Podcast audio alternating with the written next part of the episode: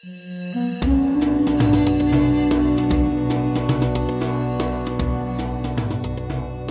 satu ibadah khusus di bulan Ramadan adalah sholat tarawih. Kira-kira dahulu bagaimana ya cara Rasulullah dan sahabatnya dalam menjalankan sholat tarawih?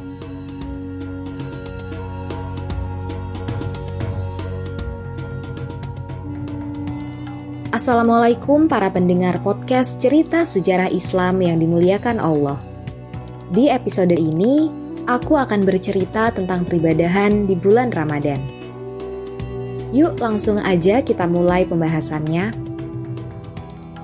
Dalam kehidupan di dunia ini, Alhamdulillah kita memiliki Rasul yang bisa kita teladani kisah perjuangannya. Rasul jugalah yang membawa aturan dari Sang Holik hingga bisa sampai kepada kita. Rasul adalah pemimpin sekaligus role model terbaik bagi kita.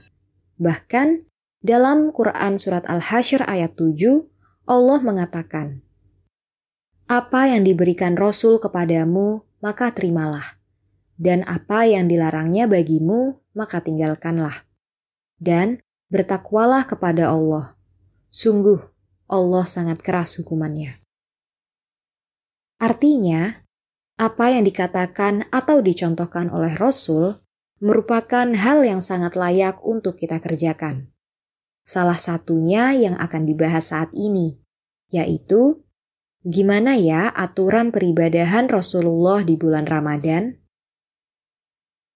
Jika kita tinjau dari waktu pelaksanaannya, terdapat ibadah yang pelaksanaannya hanya pada waktu tertentu saja, dan ada ibadah yang dapat dilakukan sepanjang hari. Salah satu ibadah spesial yang hanya bisa kita lakukan di bulan Ramadan adalah sholat tarawih.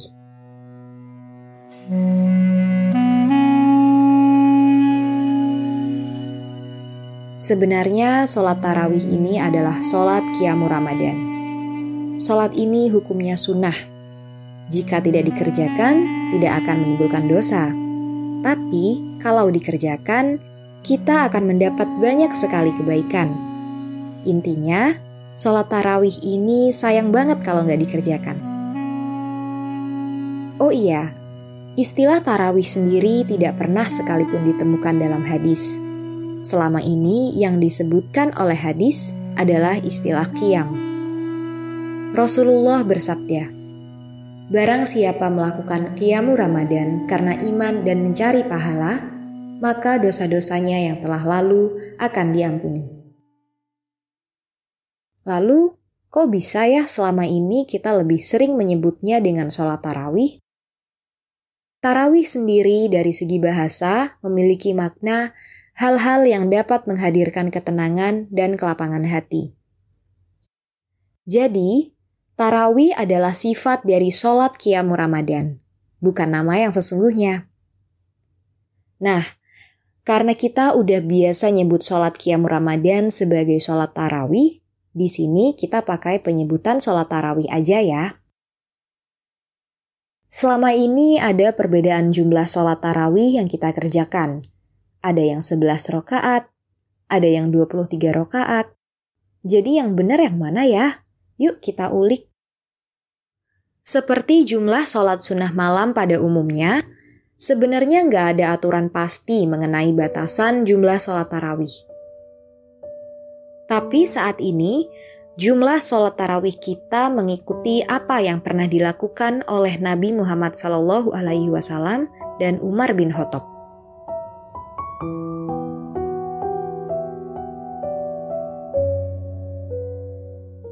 Teman-teman, ternyata selama ini Rasulullah sholat tarawih sebanyak 11 rakaat. Bahkan dibandingkan dengan di masjid, Rasulullah lebih sering sholat tarawih di rumahnya. Melihat Rasul melakukan sholat tarawih, para sahabat otomatis mengikuti. Tak terkecuali Umar bin Khattab. Ketika itu, Umar bahkan sholat tarawih dengan jumlah rokaat sebanyak 23 rokaat. Tentu saja rokaat sholat yang lebih banyak diharapkan akan menghasilkan pahala dan kebaikan yang juga lebih banyak. dan apa yang dilakukan oleh Umar dan para sahabat disetujui oleh Rasul. Walaupun sholat tarawih itu rokaatnya banyak, ternyata Rasul dan para sahabat melakukannya dengan sangat khusyuk dan gak terburu-buru. Diriwayatkan, bacaan sholat tarawih Rasul bagus, indah, dan panjang suratnya. Bahkan, Rasulullah pernah memimpin sholat tarawih dengan membaca surat sampai lebih dari lima juz. Mantap banget kan kalau dipikir-pikir? Umar yang selalu ingin menjadi sahabat terbaik Rasul tentu saja nggak mau kalah. Dengan 23 rakaat sholat terawihnya, Umar tetap bisa melakukan dengan sebaik-baiknya, sehusyuk-husyuknya, dengan bacaan surat yang indah dan gak terburu-buru. Dari sinilah disunahkan kepada kita untuk memperpanjang bacaan surah. Masya Allah, kita sebagai makmum juga mendapatkan pahala bacaan imam loh. Jadi, bagaimana nih sholat tarawih kita? Teman-teman lebih suka yang rokaat tarawihnya 11 atau 23? Berapapun jumlah rokaatnya, semoga kita bisa melakukan sholat tarawih dengan khusyuk, damai, dan gak terburu-buru ya.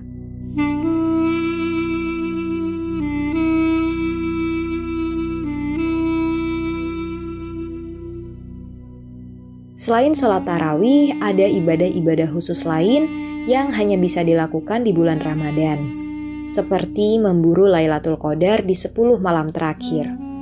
Tepatnya pada saat tanggal ganjil ya. Malam Lailatul Qadar ini lebih baik dari seribu bulan. Pahala yang kita dapat ketika beribadah di waktu itu menjadi sangat berlipat-lipat. Bahkan, Bukhari pernah meriwayatkan bahwa Rasulullah pernah berujar, Barang siapa melaksanakan sholat pada Lailatul Qadar karena iman dan mengharap pahala dari Allah, maka dosa-dosanya yang telah lalu akan diampuni.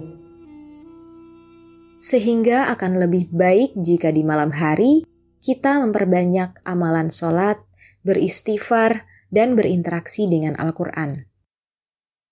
Saking penting dan krusialnya malam Lailatul Qadar ini, dulu Rasul dan para sahabat bahkan sampai melakukan iktikaf.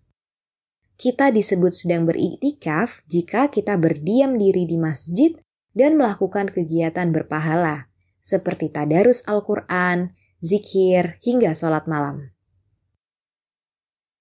Oh iya, teman-teman, sebelum bulan Ramadan usai dan hari raya datang, ada amalan lain yang wajib kita tunaikan, yaitu zakat fitrah. Ada beberapa tujuan kenapa zakat fitrah ini penting untuk kita lakukan. Pertama, zakat fitrah adalah pencuci bagi orang yang berpuasa dari hal-hal yang menodai puasa. Kedua, zakat fitrah akan membantu orang-orang yang kekurangan agar bisa ikut bergembira saat hari raya. Maka, ada baiknya agar kita nggak mepet-mepet lebaran saat melakukan zakat fitrah ini, agar zakatnya bisa lebih cepat tersampaikan pada orang yang membutuhkan.